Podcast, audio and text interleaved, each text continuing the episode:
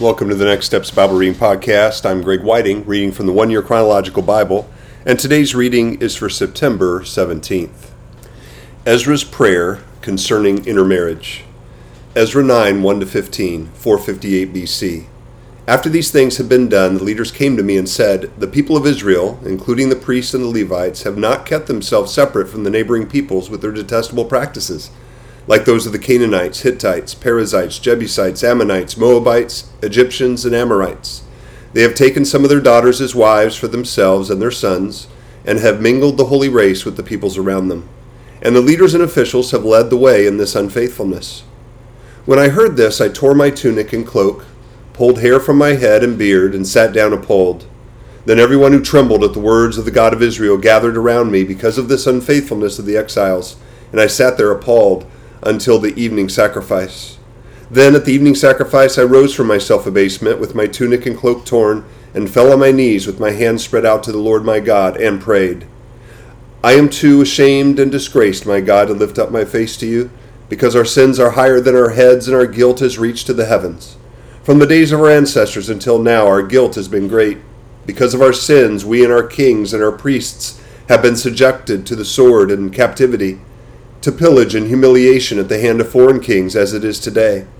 But now for a brief moment the Lord our God has been gracious in leaving us a remnant and giving us a firm place in his sanctuary, and so our God gives light to our eyes and a little relief in our bondage. Though we are slaves, our God has not forsaken us in our bondage. He has shown us kindness in the sight of the kings of Persia. He has granted us new life to rebuild the house of our God and repair its ruins, and he has given us a wall of protection in Judah and Jerusalem. But now, our God, what can we say after this? For we have forsaken the commands you gave through your servants the prophets when you said, 'The land you are entering to possess is a land polluted by the corruption of its peoples. By their detestable practices they have filled it with their impurity from one end to the other. Therefore do not give your daughters in marriage to their sons, or take their daughters for your sons. Do not seek a treaty of friendship with them at any time, that you may be strong and eat the good things of the land, and leave it to your children as an everlasting inheritance. What has happened to us is a result of our evil deeds and our great guilt. And yet, our God, you have punished us less than our sins deserved, and have given us a remnant like this. Shall we then break your commands again and intermarry with the peoples who commit such detestable practices? Would you not be angry enough with us to destroy us, leaving us no remnant or survivor? Lord, the God of Israel, you are righteous. We are left this day as a remnant.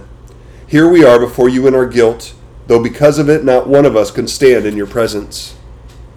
The people confessed their sin, Ezra 10, 1-17, 458 BC.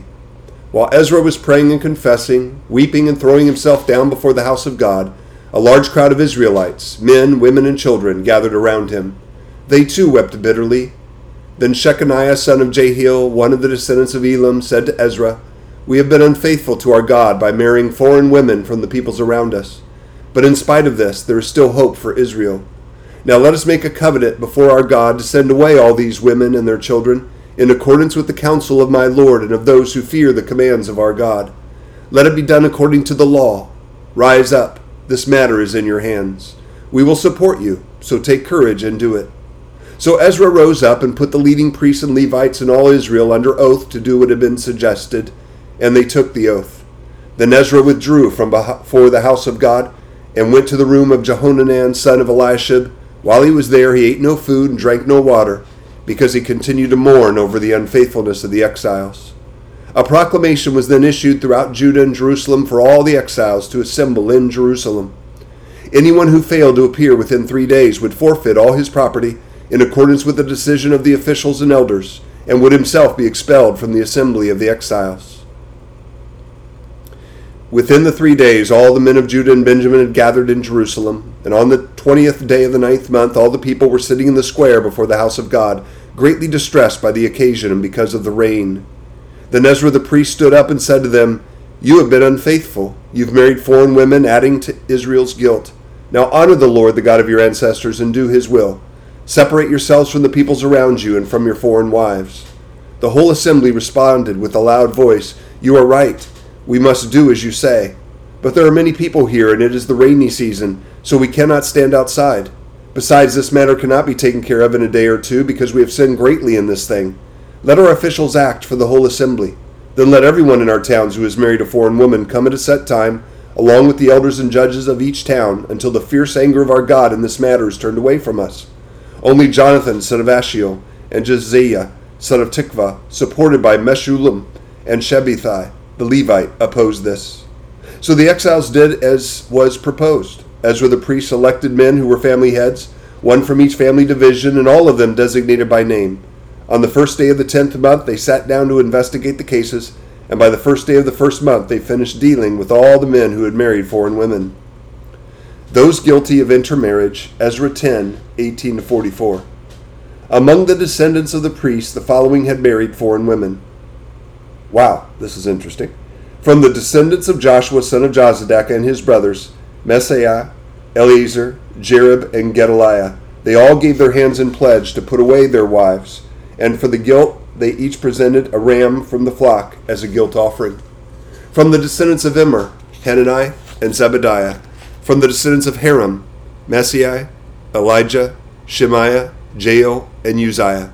From the descendants of Pashur, Elani, Messiah, Ishmael, Nathaniel, Jazabad, and Elisah.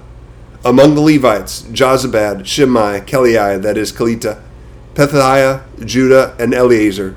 From the musicians, Eliashib. From the gatekeepers, Shalom, Telem, and Uri. And among the other Israelites, from the descendants of Parosh, Ramiah, Uzziah, Malkijah, Midjamin, Eliezer, Malkijah, and Baniah. From the descendants of Elam, Mataniah, Zechariah, Jehiel, Abdi, Jeremoth, and Elijah. From the descendants of Zattu, Elianai, Eliashib, Mataniah, Jeremoth, Zabad, and Azizah. From the descendants of Bibai, Johanan, Hananiah, Zabai, and Athli. From the descendants of Bani, Meshulam, Malak, Ediah, Jashub, Sheol, and Jeremoth. From the descendants of Pahath Moab, Adnah, Kilau, Benaiah, Messiah, Mataniah, Bezaleel, Benui, and Manasseh. From the descendants of Haram, Eliezer, Ishijah, Malkijah, Shemaiah, Shimeon, Benjamin, Maluk, and Shemariah. From the descendants of Hashem, Mataniah, Metatah, Zebub, Eliphelet, Jeremiah, Manasseh, and Shimei.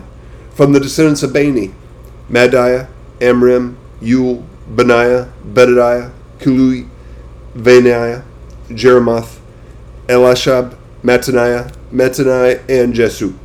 From the descendants of Benu, Shemaiah, Shelemiah, Nathan, Adiah, Machnebah, Sheshai, Shariah, Ezra, Shelemiah, Shemariah, Shalom, Amariah, and Joseph. From the descendants of Nebo, Jael, Mataniah, Zebeb, Zabina, Jedi, Joel, and Benaiah. All these had married foreign women, and some of them had children by these wives. Nehemiah's concern for Jerusalem, Nehemiah 1, 1-11, 446 BC. The words of Nehemiah, son of Hakaliah. In the month of Kislev, in the 20th year, while I was in the citadel of Susa, Hanani, one of my brothers, came from Judah and with some other men, and I questioned them about the Jewish remnant that had survived the exile, and also about Jerusalem. They said to me, "Those who have survived the exile are back in the province, are in a great trouble and disgrace. The wall of Jerusalem is broken down, and its gates have been burned with fire." When I heard these things, I sat down and wept. For some days I mourned and fasted and prayed before the God of heaven. Then I said, "Lord, the God of heaven, the great and awesome God, who keeps his covenant of love with those who love him and keep his commandments, let your ear be attentive and your eyes open to hear the prayer your servant is praying before you day and night for your servants, the people of Israel. I confess the sins we Israelites, including myself and my father's family, have committed against you. We have acted very wickedly toward you. We have not obeyed the commands, decrees, and laws you gave your servant Moses. Remember the instruction you gave your servant Moses, saying, 'If you are unfaithful, I will scatter you among the nations. But if you return to me and obey my commands, then even if your exiled people are at the farthest horizon, I will gather them from there and bring them to the place I have chosen as a dwelling for my name. They are your servants and your people, whom you redeem by your great strength and your mighty hand. Lord, let your ear be attentive to the prayer of this your servant and to the prayer of your servants who delight in revering your name. Give your servant success today by granting him favor in the presence of this man." I was cupbearer to the king. Nehemiah goes to Jerusalem. Nehemiah 2, 1-10, 445 BC. In the month of Nisan, in the 20th year of King Artaxerxes, when wine was brought for him, I took the wine and gave it to the king. I had not been sad in his presence before, so the king asked me, "Why does your face look so sad when you are not ill? This can be nothing but sadness of heart." I was very much afraid, but I said to the king, "May the king live forever. Why should my face not look sad when the city where my ancestors are buried lies in ruins, and its gates have been destroyed by fire?" The king said to me, "What is it you want?" Then I prayed to the God of heaven, and I answered the king, "If it pleases the king, and if your servant has found favor in his sight, let him send me to the city in Judah where my ancestors are buried so that I can rebuild it." Then the king, with the queen sitting beside him, asked me, "How long will your journey take, and when will you get back?" It pleased the king to send me, so I set a time. I also said to him, "If it pleases the king, may I have letters to the governors of Trans-Euphrates, so that they will provide me safe conduct until I arrive in Judah? And may I have a letter to Asaph, keeper of the royal park, so he will give me timber to make beams for the gates of the citadel by the temple, and for the city wall and for the residence I will occupy?" And because the gracious hand of my God was on me, the king granted my requests. So I went to the governors of Trans-Euphrates and gave them the king's letters. The king had also sent army officers and cavalry with me. When Sanballat the Horonite and Tobiah the Ammonite official heard about this, they were very much disturbed that someone had come to promote the welfare of the Israelites. Nehemiah inspects Jerusalem's wall, Nehemiah 2, 11-20, 445 BC. I went to Jerusalem, and after staying there 3 days, I set out during the night with a few others. I had not told anyone what my God had put in my heart to do for Jerusalem. There were no mounts with me except the one I was riding on. By night I went out through the valley gate toward the Jackal Well and the Dung Gate, examining the walls of Jerusalem, which had been broken down, and its gates, which had been destroyed by fire. Then I moved on toward the Fountain Gate and the King's Pool, but there was not enough room for my mount to get through, so I went up the valley by night, examining the wall. Finally, I turned back and re-entered through the valley gate. The officials did not know where I had gone or what I was doing, because as yet I said nothing to the Jews or the priests or nobles or officials or any others who would be doing the work. Then I said to them, "You see the trouble we are in. Jerusalem lies in ruins, and its gates have been burned with fire. Come, let us rebuild the wall of Jerusalem, and we will no longer be in disgrace." I also told them about the gracious hand of my God on me and what the king said to me. They replied, "Let us start rebuilding." So they began this good work. But when Sanballat the Horonite, Tobiah the Ammonite official, and Geshem the Arab heard about it, they mocked and ridiculed us. "What is this you are doing?" they asked. "Are you rebelling against the king?" I answered them by saying, "The God of heaven will give us success. We, his servants, will start rebuilding, but as for you, you have no share in Jerusalem or any claim or historic right to it." And that's the end of the reading for September 17th. Well, that first part was very interesting from Ezra, and I just want to mention something to keep in mind here, because it's calling for basically those who were believers, those who were part of Israel, to divorce their wives and send away their wives and those children from that marriage to be holy once again before God, because God had commanded them according to his law, "Don't intermarry, because they're going to take your hearts away from me." That's not what the New Testament talks about. If you're married now to a non-believer, have children from that non-believer, that law is no longer in place. It certainly can serve as a warning before you get married, but that law is not in place that you should divorce your non-believing spouse. The New Testament speaks to those situations, but it certainly, as far as application here, there are a couple things that come to my mind. One is that the idea of honoring God is not just about me. It's about those I associate with. It's about those I'm in community with, that we would seek to honor God together. It's also about confessing sins. Whether it was that particular sin or there were other sins, and Nehemiah even here, when he prays to God, confesses sins of the nation and his own sins before God. And I think that's telling to be able to consider that the sins that I have committed or within my community of believers, that I need to always be going to God in a humble confession. Nehemiah also then asked God specifically to bring about the circumstances so that he could rebuild the walls of Jerusalem.